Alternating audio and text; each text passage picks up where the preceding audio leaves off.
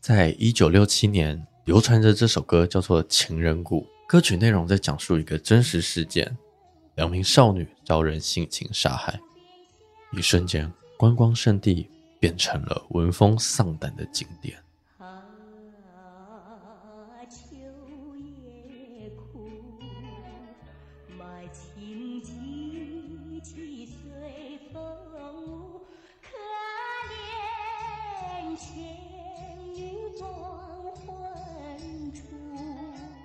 大家好，我们是假说，全台最不假假说。我是阿宇，我是 A 梦。你知道七月发生冷气机掉下来砸死人的事情吗？有，我看那时候我原本在上班，然后差不多中午新闻全部都是那个。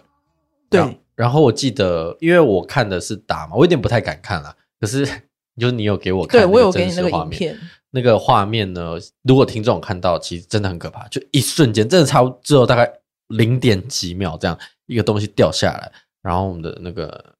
受害者就瞬间倒地。对，而且那时候我其实有重新看那个画面，是他也不是原地站在那个点哦，是他跟这个受害者跟他的姐姐两个人走过去，就是在经由那个公车站，嗯，因为他事情是发生在那个新埔捷运站那一条的那个捷运的公车站，人来人往很多的地方。对，而且那个冷气机掉下来的瞬间啊，是他人是刚好在那个点，因为旁边其实还有路人，有一个黄色的女子，她那时候第一时间在画面有看到她，她有看到上面有掉下来，对，她好像有先上有有看一下，然后她有后退一大概 一, 一步至两步吧。但是其实网络上都会说啦，为什么女子不帮忙推开什么的，怎么可能，那个才几秒而已，反应不过来，就她光自己后退，那个后退其实是本能反应，那个不是不是看到什么，她就是本能反应会后退，根本没有来不及往前把人家推走或干嘛，所以我就觉得这就是意外。对，而且是很严重的公安意外。对，然后这起事件其实我有跟我在做家具的朋友聊，他说其实就是这种东西他觉得规定就是要把它列出来，是因为大家都是有点像是把规定当作规范放在那边，但是他们就会讲一句说规定是死的，人是活的，所以他们就不太会去遵守这些就是所谓的什么规定啊，去安装这些。对，就是因为没有，因为你那种 S O P 做久了，其实就是把你一件事情变得很复杂，对，他们就会简化它，流程比较多，但是你就一直觉得啊，反正我又不会出事，所以就一直都不遵照 S O P 走。可是这些 S O P 是为了什么？就是怕了万一。嗯，其实所有的公安意外，包括有些什么食品加工厂的那些 S O P， 或者是一些代工厂，就比如说有些切割机器好了，是规定你的双手一定要离开台面，你才可以按下切割，这些都是怕什么？怕万一嘛。对啊，可是但是你做久了，通常都会觉得啊，我已经这么熟了，也没差。很多人就会开始不遵守这些 S O P， 一定是。而且前你一说到公安意外，又让我想到前几个月不是也是在台中发生那个捷运，对啊，就是吊臂掉下来，就是相同的啊，就是他们在这个地方都没有注意到。嗯，可是我每次就是我包括我自己在内，还有我跟我家人讨论，就是这些东西，大家第一时间就想说啊，那我要怎么预防？但是我们仔细思考之后，就是意外就是意外，你真的很难预防，无法无法了，因为其实这种就是。你怎么能预判说走在路上你可以料想到上面有东西掉下来？因为那时候在 repeat 的时候，我一直在思考，就是我一直重看，可是我重看的点是在想在人反应的瞬间他可能会啊，然后如果旁边人就算尖叫提醒他你也来不及，来不及，因为他一定会往上到处看去什么东西，可是那个什么东西的找的那个时间他就被打到了。而且你看那影片真的太快，就是就没有办法，我们在看的时候都觉得预防，可是这种意外我们真的也没办法。而且我觉得最残忍的是他姐姐就站在旁边看着他妹妹这样被砸死。我那一天跟同事在讨论的时候就觉得心里受创最大觉得是他姐姐，家人就在你眼前离世，我觉得那那冲击绝对是一辈子，而且对他来讲搭车这件事也会造成阴影，就是就是那个姐姐她那个一定要心理咨商啦，那个真的是那怎么家属要怎么接受？可是你知道就是据说啦，他们在装这个人气是合法，就是他们是有写过条约，就是好像是说他们安装这个是合法，他只是因为没拴好，但是就是他有个防护线啦，可是他没有做，他以为有做哦，就是他那个防护线可以挡住他掉下来，可是他以为他有做，可是他其实没做，所以他就很自然而然的放开手，然后就让东西掉下去。而且听众、欸、因为刚刚没讲到新闻内容嘛，要稍微要 repeat 一下，就是反正就是新埔捷运这边在大楼这一侧跟公车站牌中间，它发生掉落是因为那个冷气机它正在安装，但是它是安装在靠近搭车的这一边，因为有一个新闻是说人行道，人行道，对对对，靠近人行道这边。然后那时候就是新闻有说，就是好像不能加装在人行道这一侧，可是其实后来有在看那个文章的内容比较细的话，其实是说可以安装在凹槽内，对，就是不可以凸出来，对，所以是合法的。没有，这件事情应该是媒体那时候在揣测的时候，就是各种揣测。但是其实你说谈谁的负责，其实就各种牵扯很多啦，包括什么不能施工的时段施工啊，各种就是牵扯种种所有。 OK， 那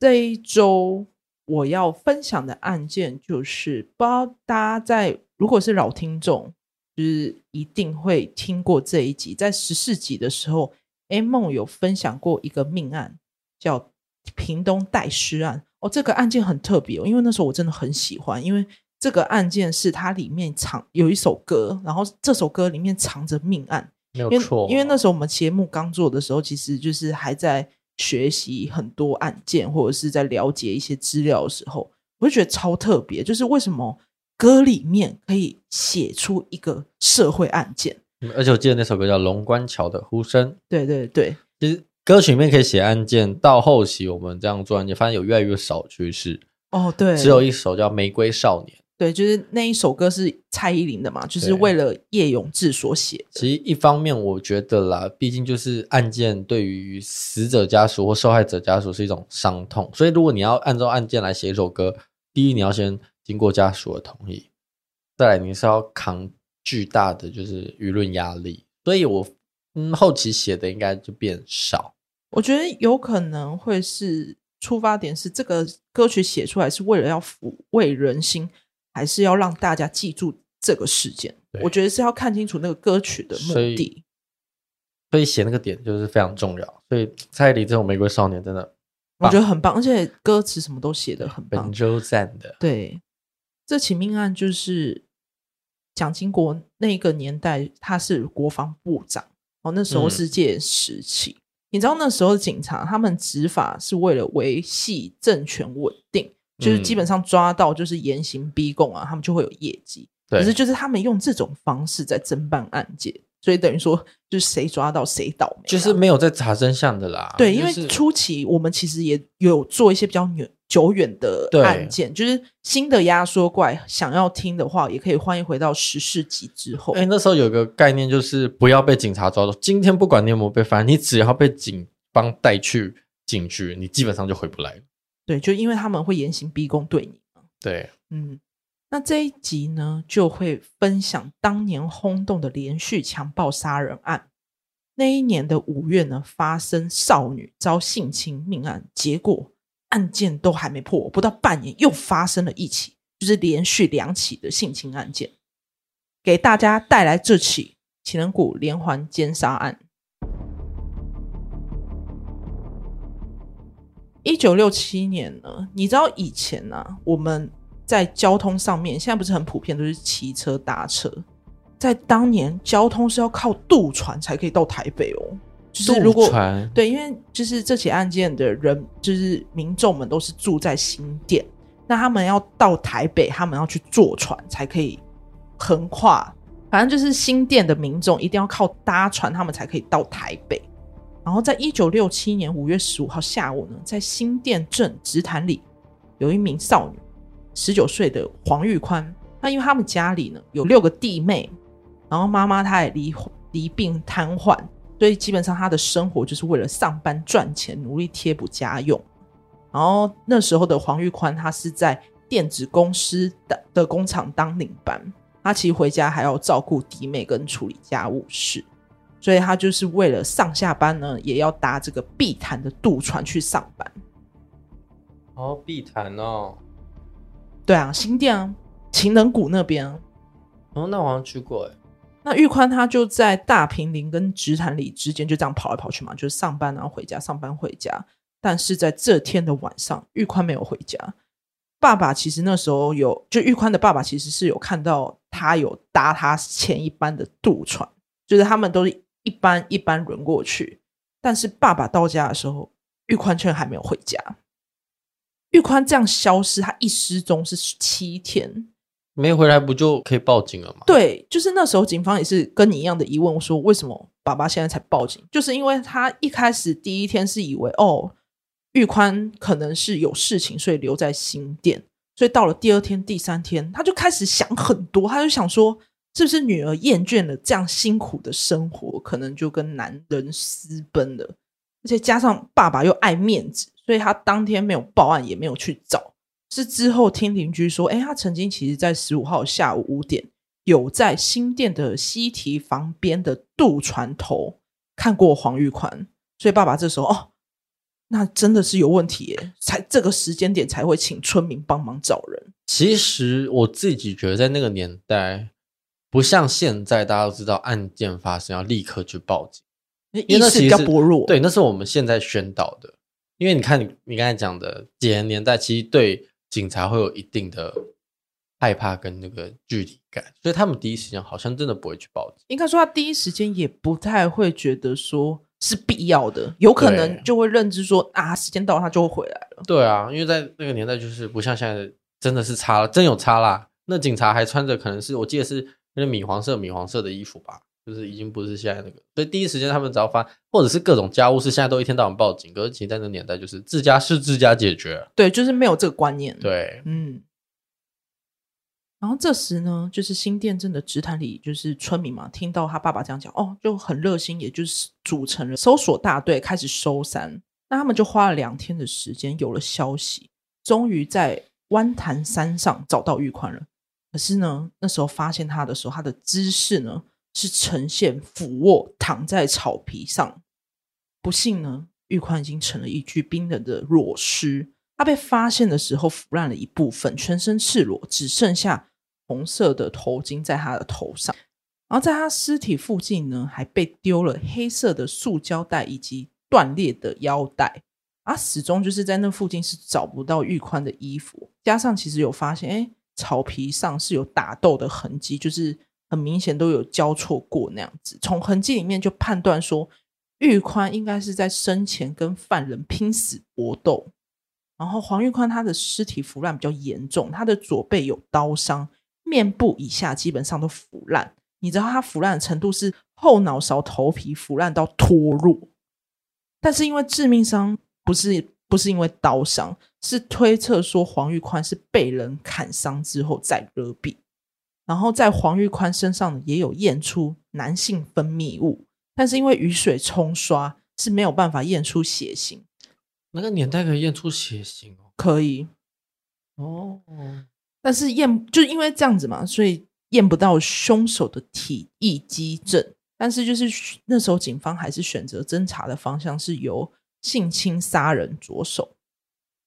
然后玉宽被发现的位置是在湾潭山啊，可是湾玉宽他其实是住在直潭里嘛，中间还隔着一条新店溪。奇怪的就是湾潭山其实不是玉宽平常回家走的路，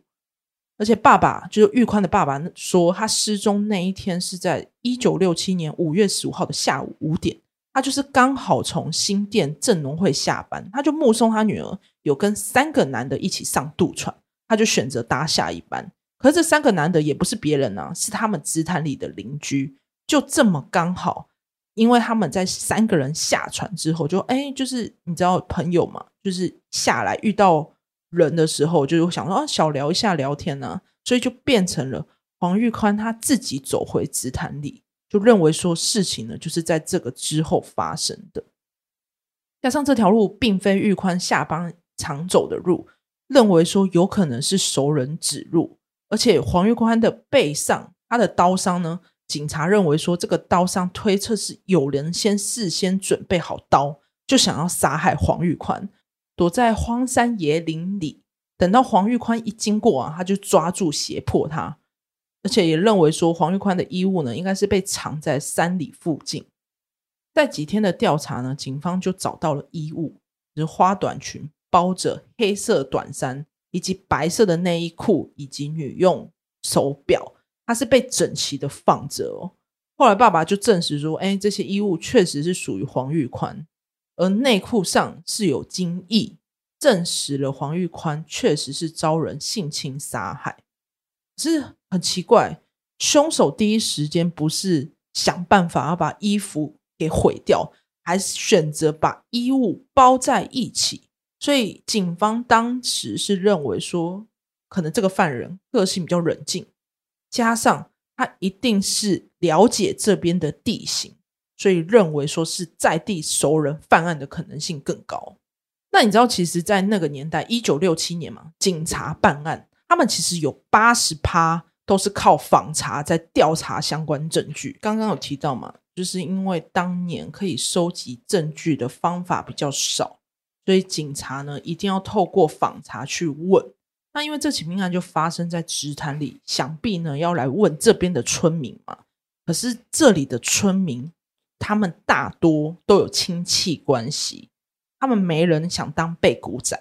更不希望凶手是自家人，所以基本上一问三不知，大家都是三缄其口，导致增加了警方办案的困难度，能获得的线索又更少。而这些村民呢，或者是可以说有一个有利的人士，他就建议警方你从外人开始找起，结果警方他们也只能从外地人临时犯案来查，就是他有点被导向说啊，你不要找我们里面人啊，不是我们、啊哦、去找别人啊，那整个村落的嫌疑，没错，因为大家都亲戚关系啊，没有人想害你啊。哦，对对对对对、嗯。然后警方就要去调查嘛，所以有透过黄玉宽爸爸的协助，从他的家里面找出了十封有跟两个男性联系的信。调查呢，原来他们平时黄玉宽是有跟两个 男, 男的在用姓在交流，分别是蔡姓男子和陈姓男子，然后他们每次通信都只有四到七封，但因为蔡男他其实住在高雄，近期是没有到北部，而陈姓呢他是住在基隆，案发当时他是正在上班，所以两个人就撇除嫌疑。虽然警方啦，他其实一直都有往凶手是熟人去侦查，可是因为那时候警方的重点他比较摆在于认为是情杀，所以他其实那时候警方就是一直在调查跟黄玉宽有来往的男性，就没有调查周遭的亲戚，所以就没有新的线索，就导致这起命案的调查陷入了死胡同嘛。那警方呢就一直被导向啊是外地人随机犯案啊，然后衣服那时候家人就有看，就是找到了嘛，就看了一下，哎啊我们玉宽的钱包怎么不见了，就是他说他的玉宽钱包里面都习惯有放跟笔友的信，所以就让警方往钱包上去调查。那你知道那个区块就是在新店镇溪州路那一边，其实蛮多特殊行业，讲白了就是一些娼妓卖嫖妓的地方，他们就是去那一条街开始调查。就有一个娼妓呢，他有提供线索，他说有一个嫖客呢很常送给他们用过的女性钱包当礼物，那这个嫖客他的绰号叫黑人，本名呢是刘手机。那这个黑人他是警方正在追的逃犯，黑人是高雄人，有前科，他有抢夺罪以及三次的强奸前科，他其实进出监狱多次。在同年他因为偷窃正在服劳役的时候，管理员没有注意到，所以这时候黑人就趁机逃跑。而且黑人呢他现在逃跑之后，警方正在抓他嘛，就知道哎他刚好出现在黄玉宽案发地点附近，加上时间重叠，警方第一时间就选择把矛头指向他。就是抓到黑人之后呢，发现他身上的衣物是有口红的痕迹，还有一堆女人的钱包，可是里面搜查之后发现没有黄玉宽的钱包。调查之后得知，哦，原来他的口红印是在中立买春的时候留下的。还有一个关键证据呢，因为那时候有找到黄玉宽的衣服嘛，那黄玉宽的裙子上有一根体毛，跟留守机跟黑人比对并不相符，但因为警察为了赶快要破解此案，就硬是凑了证据，就把这个证据上缴。那这样子听来是不是感觉黑人就成了代罪羔羊？就是因为他身上也有搜到一把刀，跟黄玉宽的刀伤相符，是因为他随身带着刀，毕竟他是逃犯嘛，所以他一定会带着一个刀算自保用。但因为认为说他身上这把刀跟他的刀伤相符，也认为说留守机有可能把黄玉宽的皮包毁掉或卖掉了，以及他身上有跟黄玉宽一样的镜子，然后身上又有抓伤，警察就为了破案直接宣布黑人就是黄玉宽命案的凶手。然后这个公布其实村里人是非常高兴，说 yes 不是我们人。那你要想，其实还是要讲求科学办案嘛，没错，用这种方式抓凶手是非常容易有冤狱的。嗯，加上这个搜证上有重大瑕疵，而这些证据都没办法证明性侵杀害黄玉宽的人是黑人，而警方就这样硬凑啊，所以检察官也无法起诉，最后只有用偷窃和逃脱罪起诉黑人。那这样子黄玉宽的命案还是没有破啊，就是一直被搁置着。但是在玉宽死掉不到半年哦，村民真的是笑不出来，因为在新店的山区又发生了第二起强暴杀人案。一九六七年的十月二十九号，当天呢有一个健行活动，叫万人祝寿健行自强活动。那在景美女中呢的学生他们也有参加，其中有一个女学生她叫董明芳，她跟她的三个同学是一起走，可是她突然在活动的中途，董明芳是突然消失哦，就大家突然找不到她。可是因为董明芳给人的印象她是乖巧学生，不太会乱脱队，这样的失踪很明显不寻常。同组的同学就说，诶，好像是走到碧潭乐园的时候董明芳突然不见了。啊，又有人说有，他好像有在情人谷的石头看到董明芳一个人坐在上面看书。警方就有介入这个调查，就去找人嘛。警方就有到土坛渡口现场调查询问，有一个船夫呢，他其实是有董明芳的下落，他就是警方那时候就把董明芳照片给他看，然后船夫就说，哎、欸，有有有，他有上过他的船，所以董明芳在万人健行下午两点左右的时间，他上了这个船夫的船，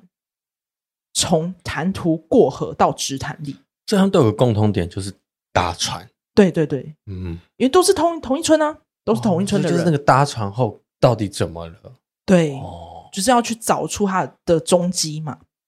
就是要找出董明芳到底去哪里、嗯、就是为了找他们，就在地毯式的搜索下找了五天。董明芳在失踪的第五天，一九六七年的十一月二号，新店的第五公墓发现了董明芳，她全身赤裸，倒卧草丛，全身上下都是血迹，喉咙被人划破，而她的手上只有手表跟手帕。经鉴定后确定死前是遭受性侵。在警方的积极侦办下、啊、才意识到，哎，这个手法跟半年前的那个命案，黄玉宽的命案很相似，哎，竟然在短短半年不到，这地点就发生了两起强暴杀人案。而且你要想，黄玉宽跟董明芳他们都是在直潭里附近，他们还有个共通点，就是他们年纪的差异也不大，死掉的时候发现都刚好是裸尸，加上黄玉宽跟董明芳的衣物呢，被发现的时候是同样整齐叠好的，这些相似之处呢，只能推断凶手是同一个人。可是因为这里有个尴尬的点是，黄玉宽呢，因为警方为了要破案嘛，我们这时候有讲，他就把那个黑人抓起来，那他已经被抓了，如果凶手是同一个，那就不可能是黑人嘛，就不可能是留手机不是黑人这个人。所以警方为了拼凑真相，认为调查董明芳的命案有机会回推得知黄玉宽的命案真相，所以他们就继续扩大搜山，想要尝试找到跟董明芳的内衣裤啊或者是书本。但是因为村民为了保护自家人都不愿意提供线索，也不愿意谈论，是直到新店分局长特别提供悬赏奖金，指认凶手就是两万块，提供线索破案就给一万，那如果你提供证物或凶器呢，就是给五千块等等，就是用这样的方式去诱导这些村民，就让他们鼓励讲出来嘛。所以就为了得到线索，让他们出来赶快出来指认，提供重赏和劝导确实起了作用。他们这样子就是这样子劝导下，得到了董明芳的白色鞋袜。除此之外，在景美女中的同学，就是董明芳同组的同学说，他们那一天三个人想要走原路回去，就董明芳说她想要沿着溪流从土潭里走小路回新店，他们没有达成共识嘛，所以变成董明芳一个人自己走掉了。这时呢，就是在土潭渡口的船夫，他成了重要的目击证人。船夫说确实他那一天送董明芳渡船，但其实跟他搭船的还有一个男人，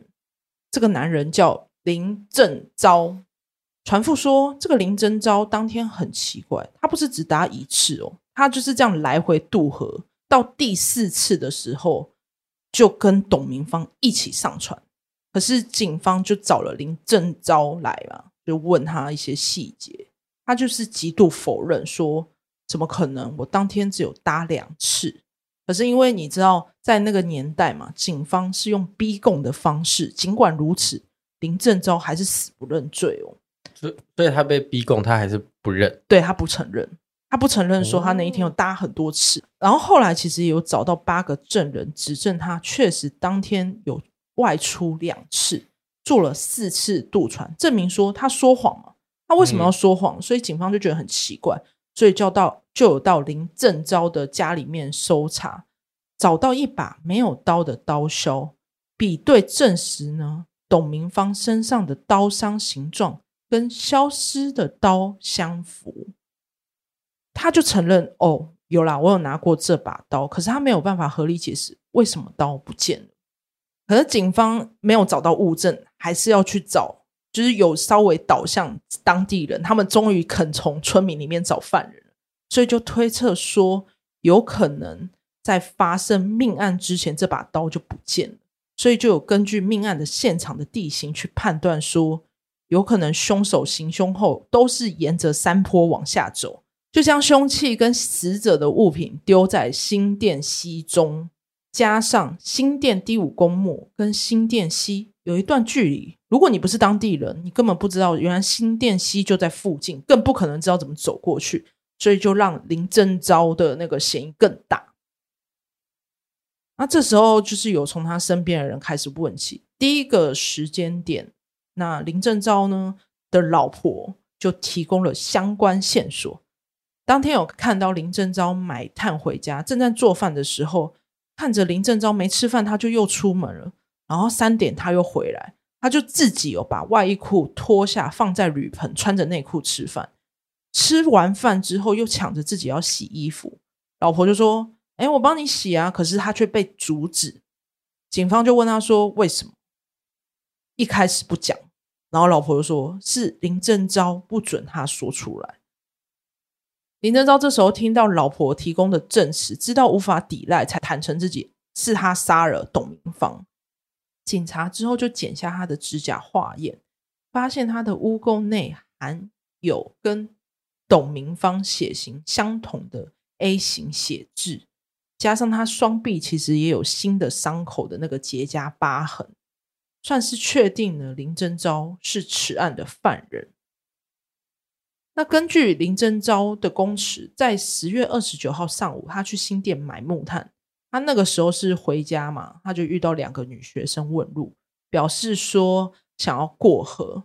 之后呢，他又走到了图潭渡口，看到董明芳一个人在那边看书，所以林征昭就觉得有机可乘，所以就哎，要不要一起上船去回家嘛？所以就把董明芳骗上渡船，带到第五公墓性侵杀害。然后你知道其实林征昭跟上一起的命案的黄玉宽他也有关系，他是黄玉宽的舅舅。因为林征昭是直潭里的当地人，他就认识黄玉宽一家人，就认为说啊，林征昭他也是杀害黄玉宽的凶手。可是检察官虽然有怀疑林征昭是他杀了黄玉宽，但没有证据可以起诉他，也知道说原来他之前有一把刀跟黄玉宽伤口吻合，但是是没有物证，其实导致黄玉宽的命案是没有一个结果，他成了一桩悬案这样。最后林征昭呢，因为董明芳的命案在一九六七年十二月七号被依强暴杀人罪提起公诉，处以死刑，并并褫夺公权终身。而黄玉宽的命案呢，就是又经过七个月调查，依照证据不足不以起诉处分。最后林征昭在一九六八年呢四月十九号在台北监狱刑场伏法，两枪毙命。当时的轰动就是 那, 那年轰动的情人谷连续杀人案就此终结这样子。哇，这样子听下来你有理解说真的会，如果这些人啊都串供，那永远都找不到凶手。对啊，如果他没有丢出，就是当时警方如果没有丢出诱因，让这些村民鼓励他们出来指证的话，其实这两起命案可能都成为悬案这样。那谁都不想当料杯啊。对啊，因为就像是大家都是亲戚嘛，那如果我去讲说哦，那天确实有看到你的话，那是不是好像如果你到时候抓错人，那是不是就是你害他的？没有错，而且你要想那个年代戒严时期，人人都不太敢，互相不信任。对，嗯哼，所以就这种团体意识是比较强烈的，所以才会有造成就是这样的结果。那这一起命案呢，就分享到这边。那记得订阅我们假刷一支 L I P 点 T A L K， 或者是有去我们各大平台评分，对，可以给我们五星。最近有压缩怪给我们回复，真的好开心。他说就是最近听到我们的节目真的很解压、啊、但是我觉得这个听众的解压方式很特别，还是他听到的是冷压缩这样因为他是说他很喜欢听社会案件嘛，然后他就是因为听我们的节目就是觉得阿宇我很可爱我也很可爱哦哦，你很可爱哦。好啦、哦、好 啦, 好啦记得去给我们各大你收听的平台评分，对，我们都会看你们的评分，我们这次全部都看，对，基本上我们都会聊聊，想要就是都会知道说听众给我们的一些回馈这样子，没有错。那我是阿鱼，我是 A 梦，下集见，拜拜，再见。